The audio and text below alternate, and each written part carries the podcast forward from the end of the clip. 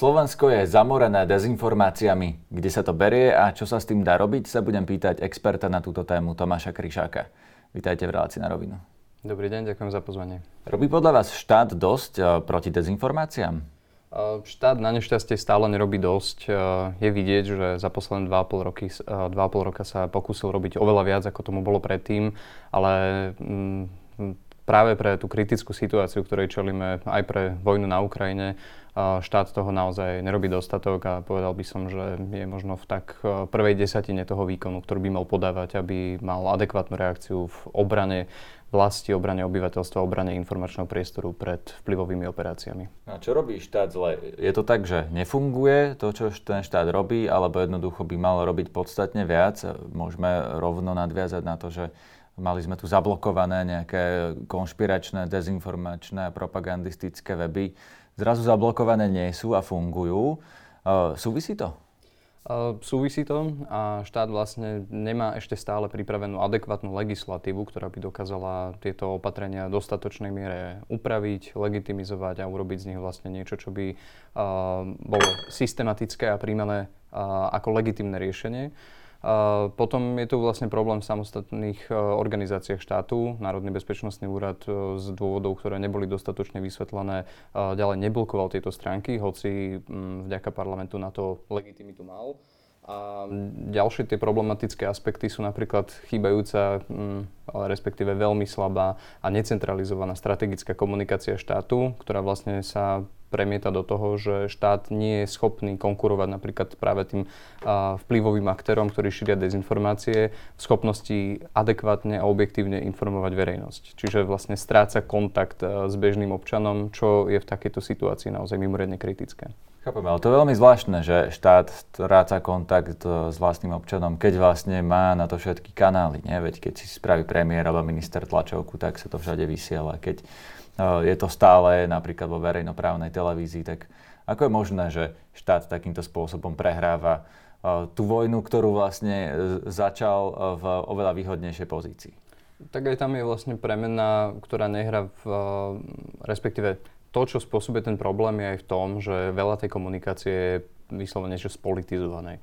To znamená, že namiesto nejakej štátnickej strategickej komunikácie, tí politici častokrát komunikujú napríklad aktuálne skôr nejaké svoje uh, vlastné témy, vnútorné rozbroje, veci, ktoré skôr súvisia s ich uh, záujmami a never, uh, nekomunikujú verejný záujem. Uh, to je vlastne jeden z tých problematických uh, aspektov. Uh, Čiže aj spor Sulik Matovič Napríklad. v podstate prihráva konšpirátorom? Napríklad. Že namiesto toho, aby spoločnosť bola informovaná o dôležitých veciach, ktoré sa týkajú života bežných ľudí, m, súvisiacich napríklad aj so zdražovaním alebo vôbec s témami, ktoré e, nás budú trápiť ešte najbližšie mesiace, tak vlastne ľudská pozornosť je zahlcovaná vecami, ktoré sú v podstate nepodstatné a mali by si ich riešiť politici sami medzi sebou. Takže sa utápame v konfliktoch a tie konflikty potom rastú a mení sa napríklad aj spoločenská atmosféra, kde sa znižuje napríklad e, dôvera verejnosti v štátne organizácie a potom napríklad aj štát môže mať dobrú strategickú komunikáciu, ale práve toto podmýva dôveryhodnosť občana voči štátu. A tak napríklad, keď úrad vlády komunikuje napríklad aktuálne e, spomienkové udalosti k invázii z, roku, z augusta 1968, tak sa ani nečudujem, že veľa tých komentárov, ktoré prichádzajú od občanov po tú stránku, vlastne vyjadrujú veľmi vysokú mieru nespokojnosti a nedôvery voči štátu ako takému, hoci tie príspevky vlastne komunikujú niečo, čo je objektívne, presné a ľudia by vlastne mali mať e, objektívne dosť iný vzťah napríklad k tým dejným udalostiam. Čiže... K tomu sa ešte dostaneme. Mm-hmm. Aj k tomu, akým spôsobom ľudia si ventilujú svoje frustrácie na sociálnych sieťach. Či to odráža realitu, ale až neskôr v tejto mm-hmm. relácii. Teraz by som chcel zostať pri tých neblokovaných konšpiračných weboch a mám tu jeden citát. Je to citát Viktora Brainera, ktorý je vlastne odborník na kybernetické hrozby na ministerstve obrany. A on hovorí, šíria ruskú vojenskú propagandu priamo z dielne ruskej vojenskej mašinérie na našom území, pre našich ľudí počas krvavej vojny v našom bezprostrednom susedstve. Vnímate to tak aj vy, že toto je vlastne vojenská otázka, keď e, niekto šíri konšpirácie na Slovensku? Mm, je to tak a vlastne potvrdzujú to aj zozbierané dáta, ktoré porovnávajú napríklad zhodu medzi tým obsahom, ktorý je šírený e, v slovenskom informačnom priestore s obsahom, ktorý je šírený v ruskom informačnom priestore a vidíme tam vlastne už dlhé roky veľa zhody v tom, že napríklad ruská propaganda, ktorá ospravedlňuje alebo vyslovene klame e, o rôznych aktivitách, ktoré ruská armáda robí na ukrajinskom území, zemi, tak vlastne nekriticky je tento obsah preberaný mnohými rôznymi zdrojmi v slovenskom informačnom priestore. Mnohé z nich napríklad boli aj preto zablokované Národným bezpečnostným úradom. A ešte by som vlastne spomenul aj to, že máme tu problém, ktorý vyvstal ako keby na takej novej čerstvej platforme, ktorú ľudia na Slovensku začali používať len relatívne nedávno. Je to Telegram, ktorý je v podstate dá sa povedať, že dominantne obsadení aktérmi, ktorí tam šíria proruskú propagandu alebo rôzny toxický dezinformačný obsah. A napríklad tam nájdete Newsfront v Slovenčine, čo je v podstate uh, ruský spravodajský kanál, ktorý bol vytvorený tajnou službou FSB v Rusku. Uh, je operovaný, uh, je spravovaný z okupovaného Krymu pôvodne vychádzal iba v ruštine, ale teraz má už aj slovenskú verziu, má web, má svoj telegramový kanál a vlastne od 24. februára 2022, kedy začala ruská invázia na Ukrajinu, tak vlastne od toho momentu sme videli až exponenciálny nárast e, vplyvu tohto kanálu na občanov Slovenskej republiky, ktorí využívajú technológiu Telegram. Rozumiem, ale Telegram je v podstate taká okrajová záležitosť, ale to, čo je ten mainstream mm-hmm. na Slovensku, mainstream myslím v tých konšpiráciách, dezinformáciách, také, čo e, od suseda počujete, že e, ja neviem, je to takto a takto je to celé opačne, tieto narratívy. Takto šíria tie spravodajská, nenazval by som to spravodajská, ale tie konšpiračné weby, ktoré sú už na Slovensku dostatočne etablované a ktoré boli práve zakázané. Čiže napríklad mm-hmm. hlavné správy. Áno, mm-hmm. to má pomerne veľké publikum aj na sociálnych sieťach. Šíria to aj niektorí politici, šíria to mnohí aktéry, ktorí to zdieľajú, ale to, kam som mieril tou otázkou, či je to vojenský problém, mm-hmm. je to, že my vieme, že to je súčasť eh, hybridnej vojny Ruska proti Slovensku, ale znamená to, že tí aktéry, ktorí to šíria na Slovensku, sú vlastne ako keby na strane nepriateľa, ktorí aj títo ľudia, ktorí šíria tie konšpirácie, vedú vojnu proti Slovensku a proti slovenskej spoločnosti? Ja si myslím, že áno, lebo keď sa na to pozrieme aj z historického hľadiska, tak vlastne napomáhanie nepriateľovi šíriť jeho propagandu, ovplyvňovať a demoralizovať e, napadnutú spoločnosť bolo odvždy považované vlastne za akt vlasti zrady a to, čo prežívame dnes v 21. storočí, nie je nič iné. Len sa to deje inými prostriedkami a ako vlastne vidíme aj z, napríklad z informácií, ktoré zverejnila Slovenská tajná služba, tak tu prebiehajú aj také naozaj že veľmi jednoznačné aktivity, ako je napríklad priama e, platba v hotovosti pre agendov Ruskej federácie, ktorú, e, ktorú vykonávajú vlastne e, rôzne osoby, ktoré vlastne boli alebo pracujú na ruskej ambasáde, ako to vlastne potvrdila jedna videohrávka, videonahrávka, kde vlastne bolo jasne vidieť, že jeden slovenský občan takto prebral 500 eur a ešte vlastne dostal ďalších 500 eur, aby vlastne odovzdal nejakej ďalšej osobe, ktorá má spolu s ním vykonávať agendu v prospech Ruskej federácie. Rozumiem, ale to je priamo zamestnanec z Ruskej ambasády. Mm-hmm. Rozumieme, prečo to robí, on vie, čo robí, ale keď mi to povie sused, tak asi nepomôže e, ničomu, keď mu poviem, mm-hmm. že mhm. vieš čo, ty si vlasti zradca, mm-hmm. ako komunikovať s takýmito ľuďmi, ktorí možno ani nevedia sami, že oni e, to, čo šíria, vytvorila, napísala vlastne ruská tajná služba. Rozumiem. Ono, tam je v podstate to merito v tom, že sú aktéry, ktorí vedia, čo konajú a konajú to z nejakých konkrétnych zišných dôvodov, ale potom áno, je tu aj obrovské množstvo iných osôb, ktoré v podstate sú už pod takým dlhotrvajúcim vplyvom napríklad tej zahraničnej propagandy, že tomu naozaj proaktívne veria, je to vyslovene niečo, čo tvorí ich hodnotový systém a sú potom vlastne aj mimoriadne autenticky v tom, keď takéto správy, dezinformácie alebo propagandu šíria vo svojom okolí. V minulosti sa im hovorilo piata kolona, niekto používal aj taký pejoratívny výraz užitoční idioti, ale v podstate ja sa na to pozerám, že je to výsledok presne aj toho problému, ktorý sme komunikovali na začiatku, že štát nerobí dostatok, aby vlastne mal adekvátnu a kvalitnú komunikáciu smerom k svojim občanom. Nevytvára tu žiadne podporné programy, ktoré by napríklad pracovali s mládežou v dostatočnej miere, aby bolo posilnené napríklad zdravé vlastenectvo, ktoré by informovalo napríklad o tom, že kde hodnotovo stojíme, ako sme krajinou a podobne. A to vlastne vytvorilo na Slovensku tie podmienky, prečo sme sa ako spoločnosť stali, dá sa povedať, ľahko unesiteľnou práve tou propagandou cudzej mocnosti. A to je vlastne to, čo sledujeme. No a ja sám sa napríklad snažím uh, aktívne komunikovať s ľuďmi, uh, či už uh, sú alebo nie sú pod vplyvom propagandy.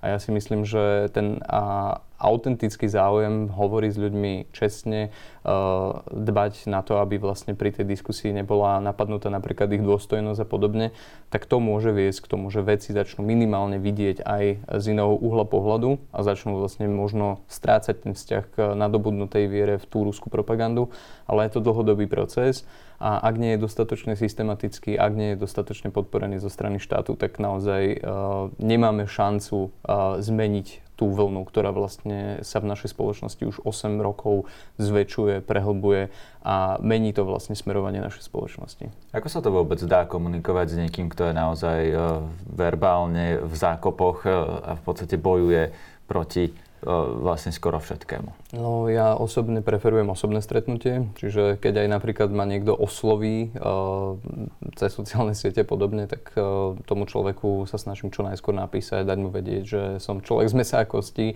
nie nejaký obraz, uh, falošný obraz, ktorý on vlastne nadobudol niekde na nejakom telegramovom kanále snažím sa s ním si zatelefonovať, snažím sa s ním naozaj empaticky a milo porozprávať. A dá, sa to, dá sa mať empatiu s niekým, kto je, ja neviem, typ e, Milan Mazurek, áno, že bude e, na vás hádzať špinu, bude vlastne šíriť nenávisť, že mu vlastne nejde o tú diskusiu, ale ide mu vlastne o to, aby spravil čo najviac zle. Neviem, či to je šťastný príklad, lebo to je to, čo ten pán, ktorého ste pomenovali, ten cynický manipulátor, ktorý sa už roky profesionálne živí a udržiava si politickú moc tým, že šíri nepravdy, dezinformácie a vôbec polarizuje spoločnosť.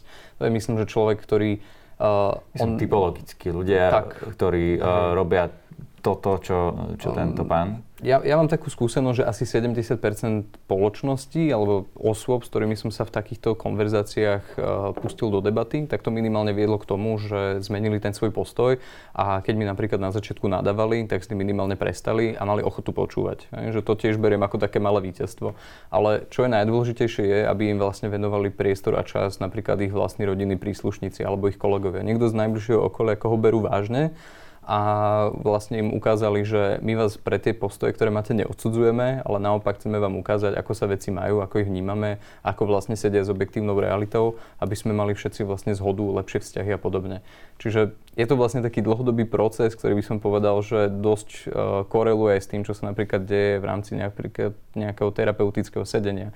Čiže nie je to len o tom, že si vymieňame fakty, ale je to skôr o tom, že naozaj sa usilujeme s tým druhým človekom uh, nadobudnúť určitý súzvuk e, a vzťah, ktorý má byť autentický a úprimný. Tak sa to dá.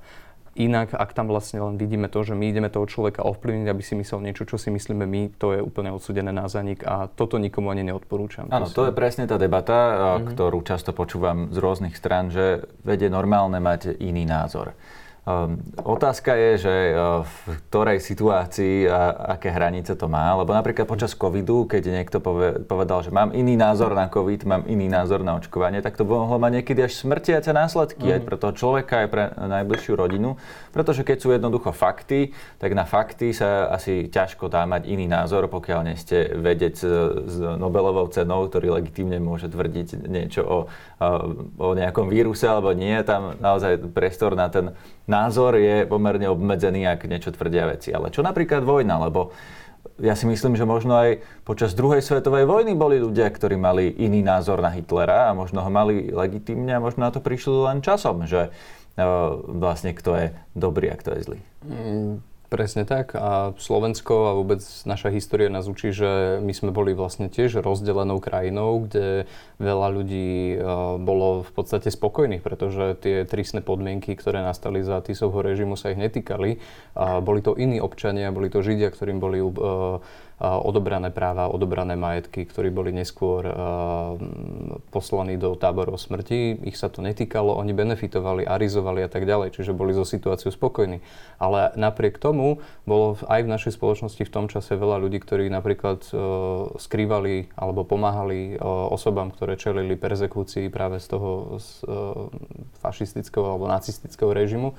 No a potom vlastne môžeme vidieť aj keď nastalo Slovenské národné povstanie, tak to bolo obrovské množstvo ľudí, ktorí mali záujem o tom, aby sme sa vlastne preukázali byť demokratickou krajinou, ktorá vôbec nesúhlasila s tým vývojom, ktorý tu bol a myslím, že to je prítomné aj dnes, že Slovensko je rozdelené, dá sa povedať, tak pol na pol. Že polovica spoločnosti naozaj ctí demokratické hodnoty, chce žiť e, v liberálnej demokracii, ktorá má svoje pevné miesto ukotvené na západe medzi našimi spojencami, ktorí sú našimi historickými spojencami už dôb prvého Československa. A potom tu máme druhú polovicu, ktorá je v podstate niekde medzi a kde je aj tá časť, ktorá napríklad veľmi sympatizuje práve s Putinom, s tým, čo robí, nevadia jej zločiny, ktoré vykonáva na Ukrajine a vlastne príjmajú ruskú propagandu práve ako nejaké vítané riešenie toho, ako si racionalizovať všetky tie zločiny tým, že tých nevinných ľudí si jednoducho predstavujú ako tých nacistov, ktorí si toto zverské zaobchádzanie zaslúžia. Čiže myslím, že sme sa až tak veľmi nezmenili Zmenili sa v podstate len tie technologické podmienky, ktoré menia dynamiku tohto konfliktu, ktorý je aj hodnotový, aj postojový, aj faktický a nakoniec aj politický. Môžeme to porovnávať naozaj s tým Hitlerom, Putina, Hitlera, môžeme to to, čo sa e, deje teraz, že mnohí ľudia podporujú Putina. Dá sa to legitimne e, porovnávať s tým, ako keby podporovali Hitlera? Myslím, že keď sa pozrieme na práce, úvahy, porovnania od rôznych historikov, spovedie jedného Timothyho Snydera, tak myslím, že tie porovnania sú dosť presvedčivé a bohužiaľ od určitého momentu e, režim e, v Ruskej federácii za vlády Vladimíra Putina smeruje k určitej forme novodobého nacizmu. E, mnohí to nazývajú, že to rašizmus a v podstate takéto vytváranie nepriateľa, ktorého potrebné zahubiť, vracanie sa k nejakej veľkej, bezchybnej minulosti, ktorú je treba obhájiť a treba ju znovu vybudovať. A to všetko sú v podstate body, ktoré naozaj súhlasia s tým, že ten režim má nacistickú a fašistickú charakteristiku. Prepačte, ale pýtam sa to preto, uh-huh. celý čas tam mierim, že uh, veď podpora Hitlera je ale predsa trestný čin. Podpora Putina nie je. Ehm, na Slovensku je mnoho zákonov, ktoré by mali trestať napríklad vôbec propagáciu režimu, ktoré smerujú potlačeniu práva slobod druhých. Ehm, sú to aj e, znaky komunistického režimu. No to podľa vás súčasné Rusko do tohto spadá do tohto paragrafu? Lebo to by znamenalo, že potom policia, keby si to vykladala rovnako, by mohla začať e, trestne stíhať ľudí, ktorí podporujú Vladimíra Putina. Myslím, že až tak by to asi nebolo momentálne za tejto legislatívy možné. No lebo ale... z toho, čo hovoríte, to vyplýva, že ak režim v Rusku je režim smerujúci k potlačeniu ľudských práv a tak ďalej, tak to máme v paragrafe. Myslím, že to by bolo už zaujímavé pre zhodnotenie právnikov a bol by som naozaj že úprimne zvedavý na výsledok takého súdneho sporu, ktorý by nastavil ten precedens. Ale áno, logiku to má. Uh, aj ja to konkrétne vidím ale v tom, že uh, príde mi vlastne nenormálne, že v pobaltských krajinách sa vyrovnávajú uh, s vlastnými dejinami tak, že pristupujú napríklad k, pamä- k pamätníkom alebo vôbec rôznym znakom po Sovietskom zväze tak, že ich vlastne odstraňujú, pretože si uvedomujú, že to bol zločinný režim a tu naopak sa k ním častokrát správame, ako keby to bolo nejaké kultúrne dedictvo. Pritom vlastne zabudáme, že práve táto ideológia smerovala k obrovskému utrpeniu, stovkám zabitých ľudí, tisíckam odvlčených do gulagov a podobne. A ako keby ani nechceme o tejto vlastnej histórii hovoriť a e, adekvátne sa s ňou konfrontovať čo eventuálne vedie vlastne do tejto situácie, kedy ľudia, ktorí propagujú to, čo dnes Rusko robí a vlastne uh, dá sa povedať, že znovu obnovuje mnoho z tých zločinných politík, ktoré vykonávalo v minulosti, keď uh, sa identifikovalo ako Sovietský zväz, tak jednoducho majú falošný pocit legitimity. Ale je to v podstate len o tom, že u nás nedochádza k tomu adekvátnemu adekvátnej sebereflexii, reflexii na históriu. A bohužiaľ nemáme mm, to nastavenie, mentálne nastavenie spoločnosti, čo je vidieť napríklad v pobalských krajinách, kde v tom majú naozaj že jednoznačné, uh, jednoznačné postoje. Ale to by sme mohli hovoriť aj o tom, že uh, ako veľmi sme sa nepoučili z histórie, ako veľmi sme za posledných 30 rokov nereformovali školstvo, ktoré stále vlastne obsahuje uh, stanovy a výklad dejín, ktoré vlastne vyhovovali práve našim bývalým okupantom. A čo myslíte konkrétne? myslím tým konkrétne to, ako sa vyučuje na školách dejepis do dnešných dní, ako sa vlastne neinformuje o veľmi dôležitých milníkoch 20. storočia Napríklad? aj našej vlastnej histórie. Tak od invázie v 68. Bolo to, sa informuje, ak sa, o to, ak sa teda k tomu dostanú, lebo to, to je vždy 20. storočie na konci školského roka a nemusí tak. sa to stihnúť, tak. ale v osnovách to je a učiteľia by to mali učiť ale je to minimálne zastúpené. Obrovské množstvo času sa venuje udalostiam, ktoré sa odohrali pred stovkami, ak nie tisíckami rokov, ktoré naozaj pre súčasného človeka nemajú Čiže mali by sme škrtnúť punské vojny a zaoberať sa 20. storočím. Nehovorím, že škrtnúť, ale určite by mali byť menej zastúpené a oveľa viac by sme sa mali venovať tomu, čo sa udialo, ako vzniklo Československo, prečo Štefánik spolupracoval so západnými mocnosťami a prečo odmietol Duricha a jeho rusofilstvo, prečo sme vybudovali prvú liberálnu demokraciu s Čechmi ako model liberálnej západnej demokracie, kde mali ľudia všetci rovnaké práva práva, kde ženy mohli voliť a podobne. Proste postaviť ten príbeh naozaj na tom, čo sa tu v skutočnosti odohralo. Že sme sa emancipo- emancipovali ako odvážna, slobodná, sebavedomá spoločnosť, ktorú až neskôr keď vlastne sa k moci v Európe dostal Hitler, a neskôr Tiso, ľudáci, a ne, ne, neskôr komunisti, bola zrazená na kolena a vlastne všetok ten hodnotový systém, ktorý sme mali, tak bol eventuálne erudovaný a vrátili sme sa k nemu vlastne až v 89. Tento príbeh si myslím, že nie je adekvátne prerozprávaný a vložený uh, do uvažovania novej, ale aj predošlej generácie a v podstate, keď my nepoznáme tento svoj odvážny príbeh, tak sa potom samozrejme ľudia majú tendenciu priklanať uh, k tej propagandou vyfabulovanej verzii, ktorú vlastne produkujú napríklad práve tie spomínané proruské médiá. Otázka je ale, či tie proruské médiá sa len netriafajú do toho, čo už v slovenskej spoločnosti existuje. Lebo napríklad taký antiamerikanizmus, to sa môžeme diviť, že odkiaľ sa to tu berie, keď vlastne invázie už sme mali skôr z východu, mm-hmm. ale e, tá otázka naozaj je, že odkiaľ sa to berie. Že či e, je toto vytvorené v Rusku, alebo to už na Slovensku existuje po 10 ročia možno stáročia? Tak v podstate je to postavené na tom, že takéto odmietanie príslušnosti k západu začalo vlastne už u Ľudovita Štúra, ktorý tak romanticky fantazíroval spolu so svojimi spoluputníkmi v tom No potom by sme mohli povedať, že to je slovenská tradícia. Nemyslím si, pretože je to naozaj len že krátke dejné obdobie, ktoré bolo vlastne potom neskôr znovu obnovené, keď sa vlastne vracali k moci napríklad komunisti, ktorým tieto narratívy vyhovovali a tie ich vlastne oživovali v rámci 20. storočia. Ale tu by som sa znovu pozrel na to, že ako uvažoval napríklad Štefánik, ako uvažoval Masaryk, ako uvažoval Beneš, ktorí vlastne boli tí otcovia zakladatelia tej prvej Československej republiky a v podstate nebyť ich schopnosti, hlavne Štefanikovej, vytvoriť medzinárodnú politickú podporu v Amerike, v Taliansku, v Anglicku, vo Francúzsku pre vznik Československa, tak my by sme vlastne po vojne ten možno samostatný štát ani nemali. Potom tento samostatný štát rozdelili a rozdrobili nacionalistické síly. Na Slovensku to boli komunist, na, na začiatku ľudáci, tí vlastne spolu s Hitlerom potom neskôr vy, vy, uh, vyhlasili vojnu USA, produkovali propagandu, ktorá ľudí strašila rôznymi narratívmi proti západu. Potom neskôr prišli k moci od 48. Kremlom podporovaní komunisti. Tí tu pracovali s propagandou, ktorá bola protizápadná, protiamerická práve v dikcii toho, čo si vymyslel Kreml ako svojho nepriateľa, voči ktorému sa vymedzoval. propaganda o tom, že Američaniam tu sypú na polia mandelinku, aby nám vlastne... No tomu možno aj Slováci doteraz mnohí veria, ale pre, posuňme sa v tomto ďalej, lebo to vieme vieme, mm-hmm. že ano. komunisti boli aj antiamerikanistickí, to je jasné už len z toho, že bol bipolárne rozdelený svet a my sme boli v tej protizápadnej polovici. Ale čo potom? Prečo 30 rokov mm. po revolúcii a stále e, je tu tento istý narratív?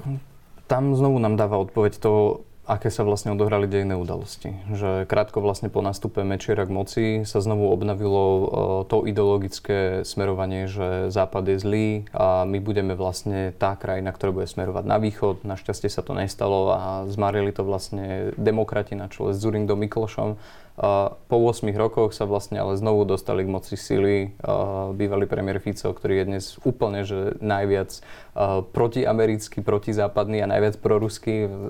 Potvrdili to vlastne aj Ukrajinci, ktorí ho neskôr nedávno vyhlasili, že za silný zdroj proti ukrajinskej proruskej propagandy na našom území. Je, je, je tam vidieť, že vlastne tie politické elity naozaj že zneužívajú to mentálne prednastavenie, v ktorom sa nachádzajú tie generácie prítomné na Slovensku a že to, čo sa tu vlastne 20. Stor- počas 20. storočia dialo ako taký protizápadný brainwashing, že to tu vlastne pretrváva dodnes a tým, že vlastne štát nevytvoril dostatočné inštitucionálne a systematické riešenie, aby vlastne s touto problematikou niečo urobil, tak vlastne vidíme, že sa to vlastne lepí už aj na mladú generáciu.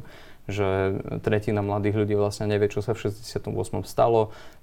Malá časť z nich dokonca si myslí, že invázia bola niečo pozitívne a to sú veci, ktoré sú, myslím si, že alarmujúce. No, pri tomto sa pristavme, mm-hmm. lebo mnohí experti na dezinformácie hoaxy e, už aj dokonca teraz predvídajú alebo predpovedajú, som videl predpovede, že čo sa bude šíriť teraz počas e, výročia invázie 21. E, augusta.